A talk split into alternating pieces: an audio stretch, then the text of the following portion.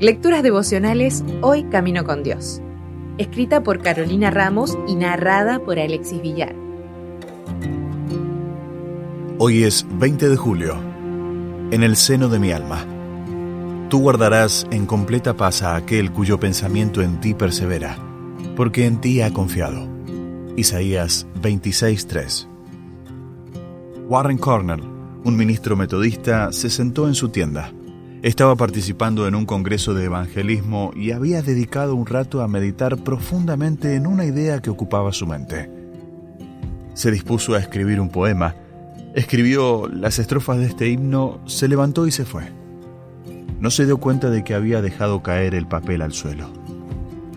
George Cooper, otro pastor, entró dos horas más tarde a la tienda y encontró el papel. Quedó fascinado con el tema y las estrofas.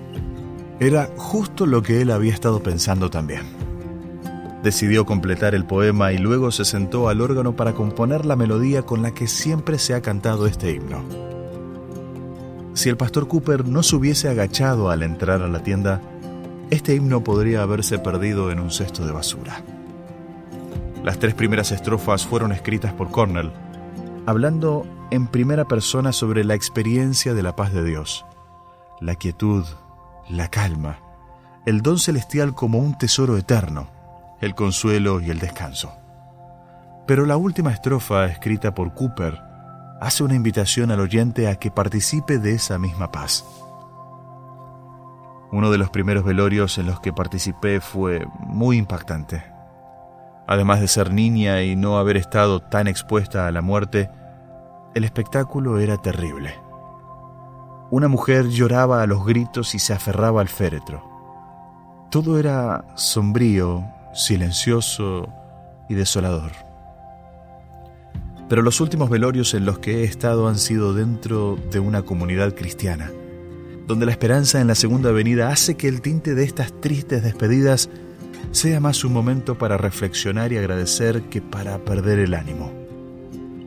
En nuestros velorios hay cantos, luz, consuelo y apretones de mano y palmadas en la espalda a los familiares de personas que tuvieron una buena vida.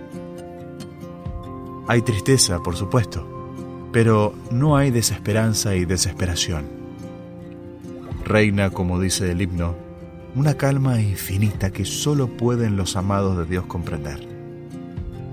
Hoy te propongo que escribas algún mensaje de esperanza o copies algún versículo o poema inspirador y lo dejes a propósito en el banco de una plaza o en un transporte público o en la mesa de un restaurante. Podemos ser agentes silenciosos de un mensaje precioso. Si desea obtener más materiales como este, ingrese a editorialaces.com.